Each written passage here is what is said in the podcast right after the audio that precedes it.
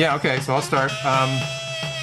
The Westport Library is proud to present Oh Brother, Not Another Podcast, an official Apple podcast with me, Miggs Burroughs. And I'm Trace Burroughs. And today on the show, we have Chris Jagger, who's a musician.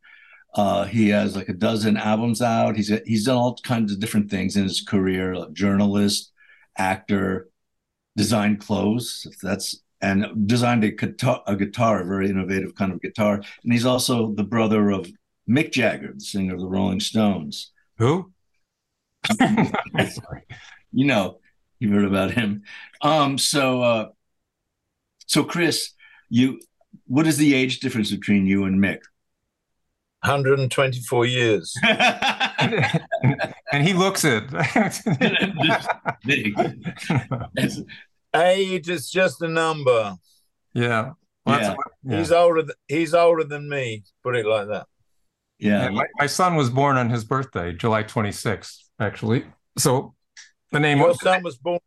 Well, everyone's born on their birthday. Yeah, it's true. But we were born on Mick's birthday, and yours is close to... Oh, when is yours? Yours is just before Christmas. Yeah, right in December. So anyway, I was born on the 19th of December, and my wife Carrie Ann was born on the 17th of December in the same year. Wow! So we're kind of like almost the same age. So you've got a book out, Talking to Myself. I was able to look at a few of the pages that they show on Amazon. Oh, yeah.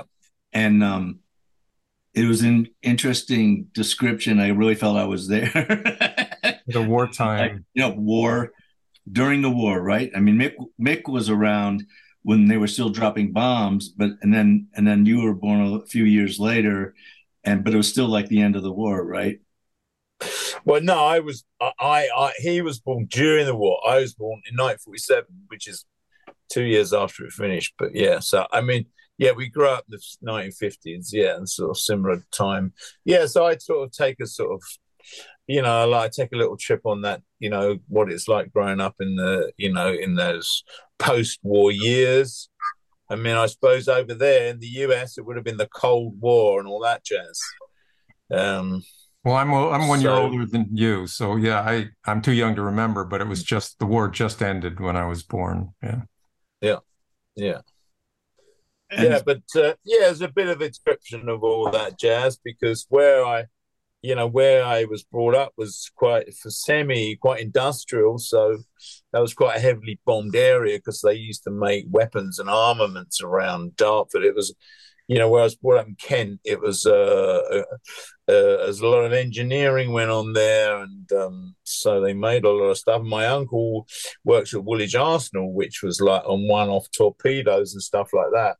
Mm. So there was, the war had ended, but I mean, it had been such a big event that it cast quite a long shadow, which wasn't really, which didn't really kind of lift. I mean, that was the thing about the 1960s. It's not just that it was kind of so different. It was what it was coming out of. Mm. Because the 1950s, there's quite a lot of austerity. Whereas in the US, you had you had fridges and all that, refrigerators, and you had TVs. In the UK, I mean, people, that was like you had to be reasonably well off to have. Most people didn't have a phone or a refrigerator or a television or a car. Yeah. So it was quite an austere sort of, there was rationing. There, I was born in 1947 and I had a ration book for a couple more years. We were on rationing because there was a lot of shortage of stuff. But I mean, it didn't really affect us. We had a great childhood. It was a very happy childhood. And, great parents. So there's not, my book has not been that popular with some reviewers because, I haven't got reports of an abusive alcoholic father and, living through tremendous trauma and all that stuff, which is what a lot of books popularly trade on, as you might know. So, I mean, we had a really kind of an uneventful sort of childhood. And my father was great. My mother was very wonderful. You know, my father never even raised his voice. He never even shouted. You know, there was no kind of hitting or stuff like that. I don't think, I mean, it may have been whacked once or twice, but I can't even remember it. So if, from that point of view, we were very fortunate, you know. So, yeah, I would say, yeah. Now, you did it. There's a nice tribute video about your dad, Joe, right, who died several years ago. It's a really beautiful tribute with scrapbook pictures and everything. What did he do for a living? How did he earn, how did he support the family? Well, he was initially a teacher, and then before the war, he was taught in the schools. And then after the war, he took a sort of mature course and he became a PE teacher. And then he worked in the field of physical education, and he was a lecturer, professor. You know, and he ended up, you know, working quite a bit in the US, where he kind of preferred it because he got more, you know, they accorded him more, you know, they called him professor. And he would have liked to have gone abroad and lived, you know, emigrated really. But my mother didn't want to do that. And he would have been made more money and he would have had more prestige because he had some good ideas. And so he was in education. And so, yeah, I guess if you're in education, you know, you show the way forward with your kids because you understand about what's involved. I mean, I'm involved now. I mean, I've got 14 grandchildren and I'm trying to sort of help educate them. So it's quite a, you know, it's a sort of rather a never ending process because you realize it's a lot of work. And but it's very rewarding, and he would have liked myself or my brother really to have been a teacher. That would have been fulfillment.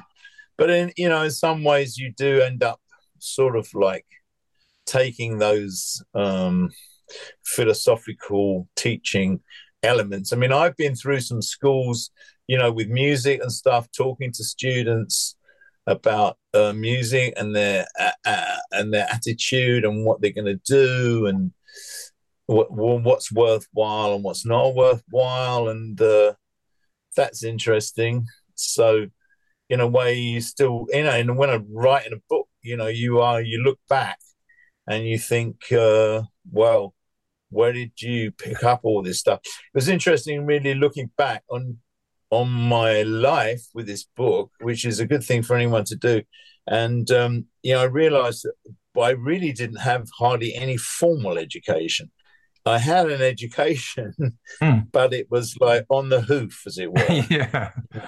You know, I got it off a lot of people. I got it off a lot of different areas, and I learned as I went along. And so that's how it kind of was. Now, the book is called Talking to Myself, and I love the book cover, but you're not talking to yourself. You're talking to a dog, actually. It looks like you're talking to a dog. And in some of your videos, there's sheep and animals. Do you have a farm? You're obviously into animals.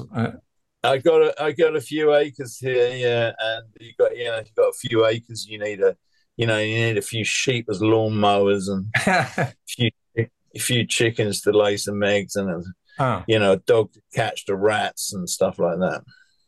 Yeah. So is that your dog, or was that a setup by the photographer? Is that your little pup in the picture? What does it look like? Well, it looks like he's looking at you. So like, you know, with such love. Yeah. HMV. His master's voice. That's right. That's right. His master's voice. Right. So how did so your uncle Cyril, is that how you pronounce his name? He had a lot of influence in you, right? I mean, Horace. Yeah, my mother had four brothers. Yeah, so I had four uncles from my mother's side. Horace it was. Oh. Yeah, they were. What about them? I was gonna say I read some part where it said he bought some records for you and a little player, and introduced you to some music. Do you think that's where you and even Mick got into music? Because no one in your family is a musician, right, other than your brother, right? No, most people assume that, you know, a lot of people have, like, you know, their father or mother was a musician, they had piano at home, and they had all these educational opportunities. Mm-hmm. You know, that didn't exist back in the day. We didn't even have a record player. There was a radio, you know. Yeah. I mean, if you can imagine now when you've got Spotify and you can dial up any number, you know, imagine what it was like in the old days when people were in the era that we grew up in. It was sheet music. I mean, not that we read it or that, but you went down to the music store, and if you were interested in a certain tune, you bought the sheet music. Uh-huh. Yeah, that's right. You couldn't hear it. But, you know, the Beatles, anyway, you know, like Liverpool group said the ships would come in and bring 45s from the United States. That's how they learned about the blues.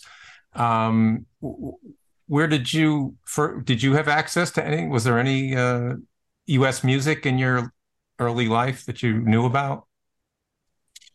Well, yeah, I mean, yeah, well, that's the advantage of having an elder brother. They're kind of that much further down the road, aren't they? So they kind of, you know, you cotton onto their, you know, you hang on their shirt tails and you find out stuff. So, I mean, I was like 13 years old and I was listening to Muddy Waters and Howlin' Wolf, which my contemporaries were like, you know, were listening. Because back in the day, what used to happen is Elvis Presley or someone in the US would record at their next single, and then it would be copied by an English artist and then pushed out really fast, so that, you know, they had the kind of shadow kind of people over in the UK. So, I mean, the UK pop scene was kind of rather diluted. There was one guy called Lonnie Donegan, who was quite an interesting guy. He was actually Irish, who had, and he kind of, he grew up alongside someone called Chris Barber, who was a jazz kind of guy. And when I say jazz, I mean, we're not talking about bebop here. We're talking about kind of trad jazz. Mm-hmm. They'd learned trad during the war and after the war, the thing, and before my brother's band, these guys came off, all the blues guys, the thing, the flavor was trad jazz. Mm-hmm. And from that point of view, we were quite a long way behind the US. And it was a kind of rather old-fashioned trad jazz, and it was a bit boring. We didn't really like it. I mean, I quite like it now. But there was a guy, because that harked back to another era, you know, the trad jazz, Louis Armstrong and all that stuff. But there was a guy who started putting stuff together, which was like skiffle, which he did in the middle of the in the break in the kind of jazz thing. He came along and started doing like hillbilly songs. Like, and well, he famously had a hit with Rock Island Line. Oh, yeah, Rock Island Line. Which was a hit in the US, amazing. And this guy was Lonnie Donegan, and he was sort of Irish. And he, you know, he worked with a banjo player and he washboard. It was like, that was the first music that sort of came along before the blues. And then my brother had skiffle. He had a string bass, like a kind of T-chest bass, a guitar, washboard, whatever, and you did it at home. You needed 3 chords, and you was away.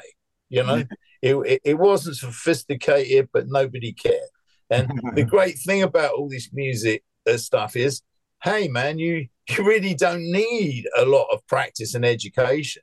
You just need to be, you know, enthusiasm is the kind of the key to it all. And I say this to people, you know, now, I mean, you know, the nice thing about sort of pop music or, you know, the folk music, you could say, is you don't need to be that fantastic at it. But you've got to have something, you got to have a nice voice, or, you know, you've got to have enthusiasm, you've got to pick the right songs.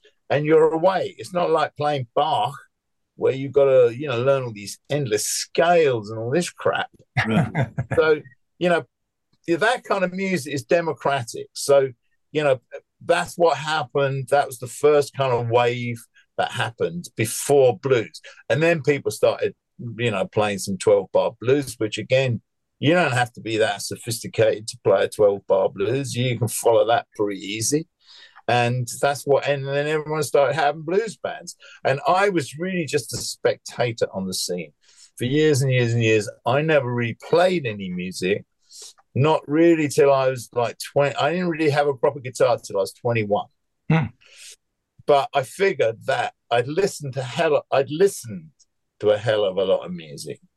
And you know what? That listening to music is very educational, because it kind of soaks in, you know. Yeah. It's all very well to just start playing it. I mean, there's a lot of people now that they can play really flash stuff and a certain genre.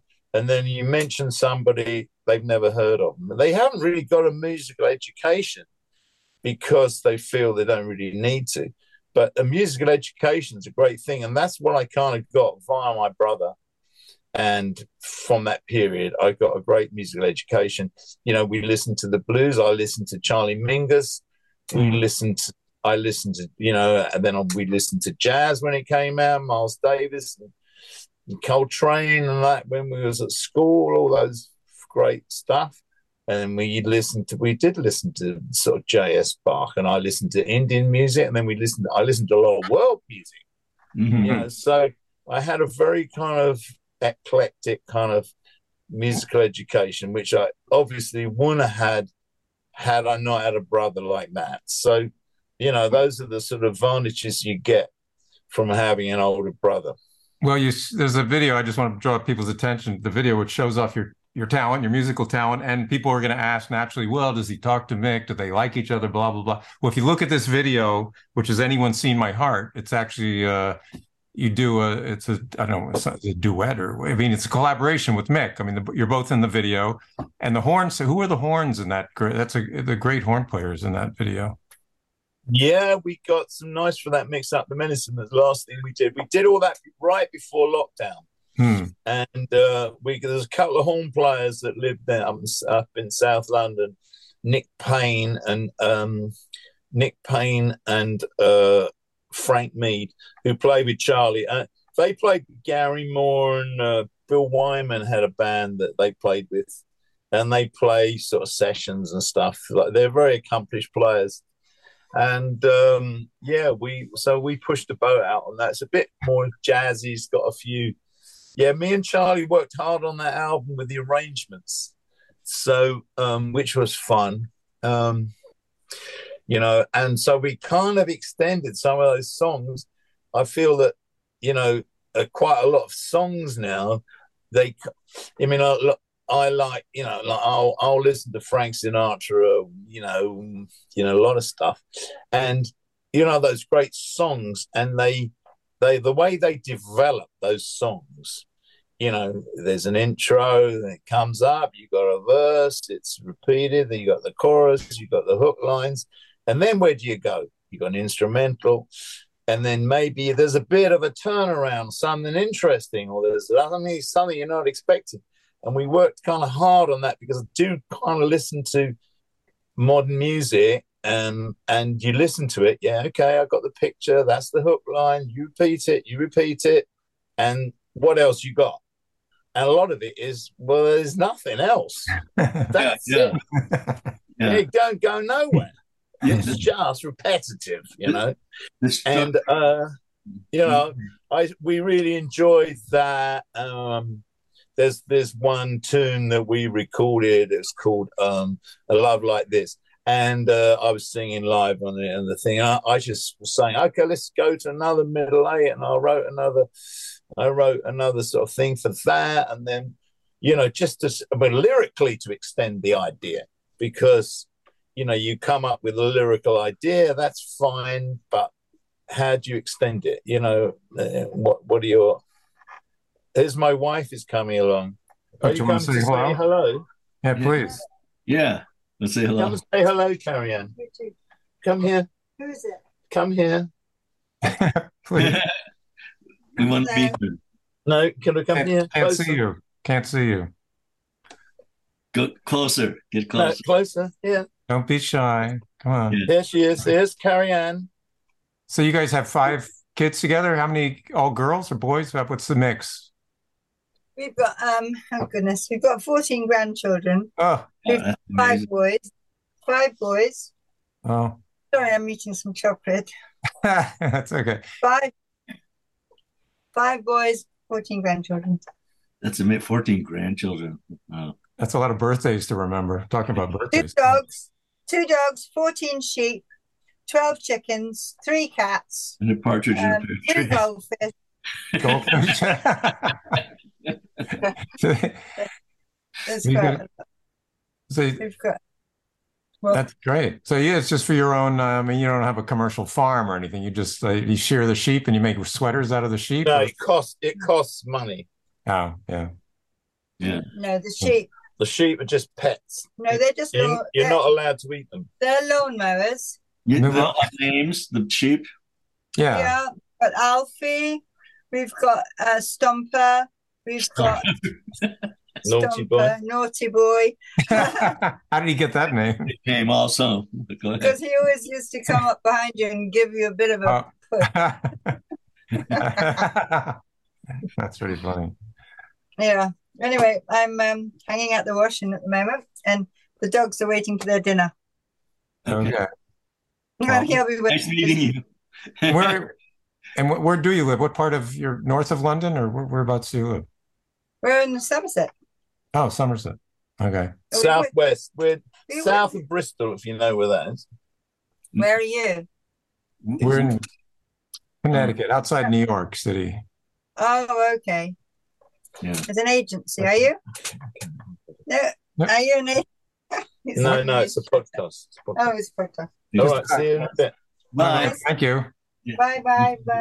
Nice talking to you. So, did you want to play anything, by the way? I mean, yeah, right. Do you feel like playing a song? Oh, me? Yeah. Do you have anything new you want to audition here? I mean, not another. Maybe you'll get the job. I ain't got any. I forgot about that. You'll have to play a record or something. No, that's all right. Well, no, we plugged your videos. The other video, what is called Mudgley. Mudgley time. What is Mudgley time? I saw the video. Well, I live in Mudgley, and it's a spoof on Tulsa time, and that was a sort of lockdown song I had. I recorded it here in my barn, but it was a bit of a mess, and it took me a long time to sort of sort it out, and then it took me a long time to put all those pictures together. Yeah, and I've only just done it, so. I live a couple of doors down from the cider maker, Roger Wilkins. So I just put that together and put it out the other few days ago. So, and John Porter did that for me as well, he also produced the record. If you know John Porter, do you know who he is? I'm not familiar. No. What? Not familiar with him. Is he a producer? Well, he was John. I've known him a long time. He was from the northeast. He used to play bass with. He went to the same art school as Brian Ferry, then he played bass with Roxy Music, and he produced some of their records. In fact, he was doing a Brian Ferry record when I sort of got hold of him to do this last one. But I mean, he'd done a lot of producing over here with the Smiths and whole. Dozens and dozens of bands, and then he went over to the West Coast. He did this album with Buddy Guy called "Damn Right I Got the Blues," which was Buddy's kind of comeback album. And he's done dozens and dozens of blues records over there. And then he moved to New Orleans. He did quite a lot of records in New Orleans with a load of guys, and he's moved back over here finally after all these years. And his wife is someone called Linda Keith that I've known for a long time from when she went out with Keith Richards, and she was famous for bringing Jimi Hendrix over to UK. I've heard that story. Yeah, it's great. Yeah, she took Jimi Hendrix to Seymour Stein, who turned him down. If you know about the record business. Yeah, that's crazy. Well, have you been to the States? Have you performed here or come to the States? Not for a long time. I'm saving up my shekels to come over because, well, I was quoted like 10 grand to get a visa. I can maybe get it a little bit cheaper. But, to come and work over there, I need a visa. And it's like a 48-page document that you've got to fill in, and lawyers have got to do it, and you've got to have everything set up ahead of time. And I mean, I'm playing next month in Australia, and you need a visa for there. But I mean, it's, you know, you can get someone. I got a friend over there who filled it, did it with the authorities, and it's not so complicated. It's quite complicated. You've got to have all these clearances, all these ladders, all these police things, birth certificates, blah, blah, blah. But you can do it yourself. In the US, you can't do it yourself. You've got to have an attorney to do it. And that costs money. Yeah. So this is the prohibitive thing about coming to America legally anyway. I mean, they don't really want you to come unless, if you're a big act, of course, it's not a big deal, you know. Yeah. But I mean, I feel it's a shame. It not only affects musicians, but also universities and, you know, quite a lot of people. You know, it's a restriction of trade. It is. And culture. By a kind of stealth. And I think it's a real shame, because if you're a little old Scottish folk singer that someone wants to have to perform at their nice folksy kind of, Midwest folk festival, I mean, it's almost, you're making it impossible for this cultural exchange to happen. Yeah. Well, whereas I can go to Canada, that's easy. Like I mean, we played at the Montreal Jazz Festival, and I said, "Well, do you need a visa?" They said, "No.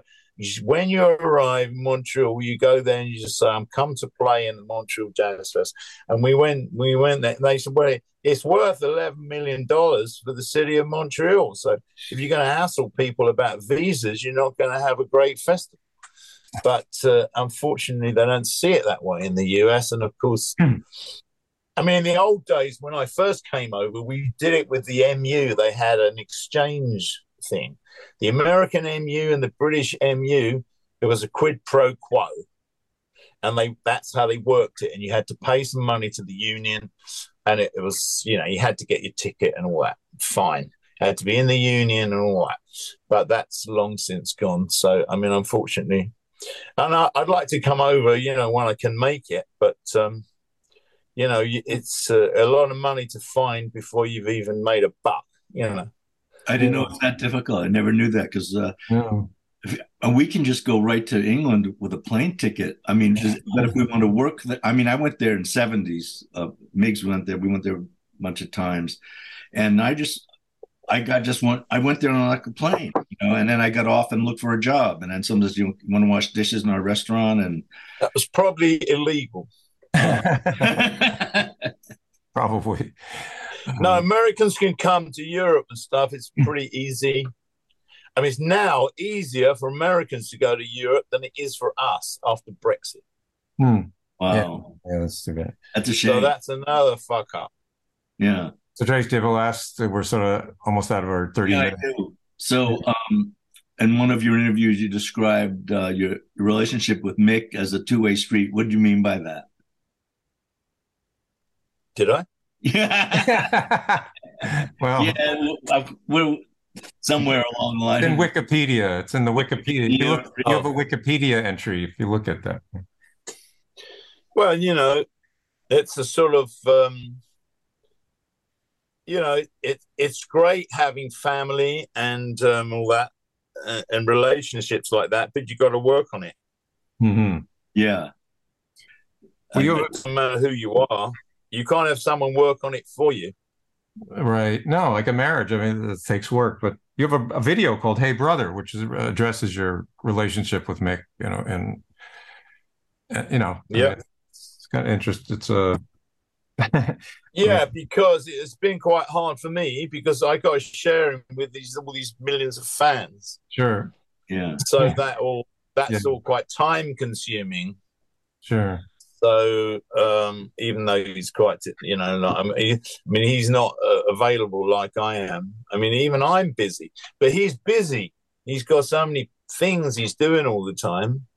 So, and he's got a lot of children. So do I. But, the thing is, it's quite special what you have. You grow up together. You have the same parents. You've got a lot of things in common. So Okay, fair enough. I mean, that's one reason I asked him to come play and do stuff with me on records, because that's an opportunity to get together, you know. Oh, right.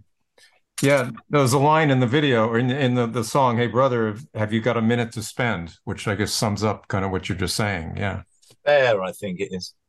Yeah, yeah. To spare. Yeah. You have a minute to spare, right. That's my slightly sarcastic. Yeah. Any comment from Mick about it? Did he hear it? He said, "Oh, who's that about then?" But it's all, yeah, it's true what you say. But the thing is, quite a few people have said to me, because when you describe relationships and things that are personal to you, that, yeah, sure, that's personal to you, but it's quite common for other people. And people have said, listen, I got a brother and it's the same thing. I got the same situation with him. You know, I mean, I did that thing about my father and my relationship with my father, and people come up to me, and one time after I played that song, and they said, oh, my father died just recently, and that really reminded me of him and all the little things. Mm. So, I mean, you're opening up common ground. You know, yeah. This is, yeah, okay, yeah, it's about me and my brother, but I mean, yeah. A lot of other people got brothers and sisters and whatever, so it's common to everybody, you know, or it can be. What? I said, preach. You know, yeah. I mean, we're brothers, and actually, we don't live very close, and our opportunities, you know, it's a different situation, but, you know, the podcast is a way for us to get. Well, back. That's great. Well, there you go. Mm. Well, I know. That's it, isn't it? Well, I mean, families are funny things, aren't they? You know, like, yeah, you know, I mean, a lot of people never even see their brother or sister, or, you know, they're either too far away, or they don't get on with them, or, you know, something like that. But I mean, of course, it's a nice thing having. I mean, someone asked my brother about it, and he said, "Well, it's great because, you know, it's great for him because I play music too. I mean, if I was in marine insurance, I don't know, perhaps we wouldn't have so much. I might make more money, but we wouldn't have so much to talk about." Sure, yeah, that's true. Yeah. Well, gee, thank you so much. Is that it? Thanks. Well, you can go if you have anything you want to talk about or mention. Yeah. Well, it's nice that you mentioned about coming over to the U.S. because that's something I really want to do. I want to come over and sort of do a tour and play, and I figure there's quite a lot of people that I may have known from years ago and some new people, and that me and Charlie Hart would like to come over and maybe link up with a few American musicians. And, you know, I do some reading from my book, and then we play some stuff, take some questions. It's a kind of interesting way to do it, because sometimes I read a bit, you know, we play some tunes and I read a bit from my book. I say, well, that's enough. Do you want me to read more? And they say, yeah, read some more. Right. And I go, that's enough of that, you know, let's play a few tunes. So, you know, there's a kind of interesting, intimate way to do it.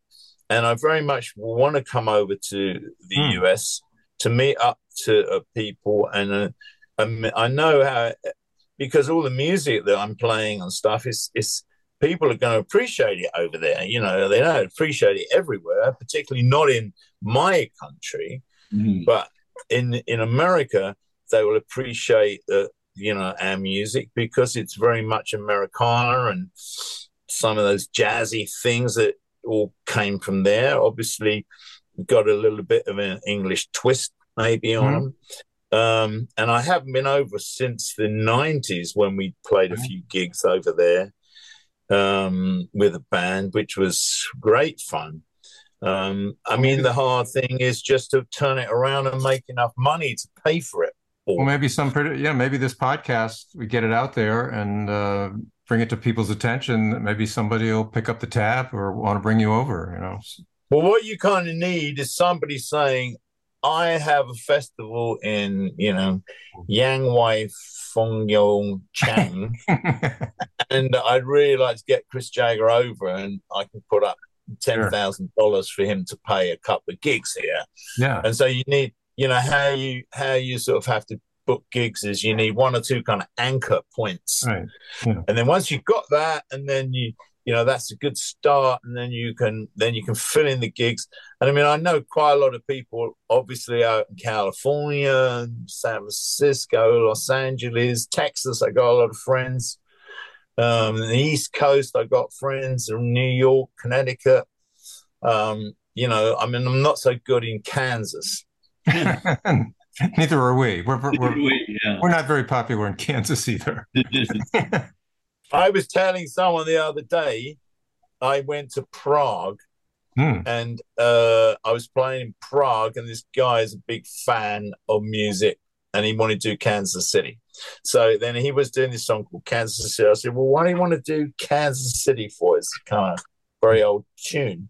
And anyway, I said, well, do you know why Kansas City was this? They don't know the story. I said, but there's this guy called Prendergast, who was the mayor, who didn't give a shit about the prohibition. And he opened the whole place up, and all the musicians were going, because they didn't have a gig, because there was nowhere to play because of prohibition. It really screwed up the musicians. Right. And then they said, well, you want to go to Kansas City because there's a gig there. Because, I mean, why on earth would you want to go? It was a cow town. Yeah. It's where they drove the cows up, you know, and it was on the railhead, you know. Kansas City, here I come. Well, why the hell do you want to go to Kansas City? And this guy had no idea. That was the story. He'd never been to Kansas City. So, you know, I mean, that's the history of America. I mean, it's quite interesting. You mentioned my father, you started out. And my father originally, he learned history. And so me and my brother are quite good history buffs. And so one of the more useful things I learned in school, we did American history. We did the Constitution. We did the states' rights and all that stuff, the Civil War and all that. You probably know more than most Americans, honestly. Yeah, I think you do. So, you know, that was kind of quite useful because it's contemporary history. And if you want to go to America, you've got to understand about America a little bit. And all that stuff helps you understand the history of America. And I mean, the blues music and all that music, I mean, that's the history of America.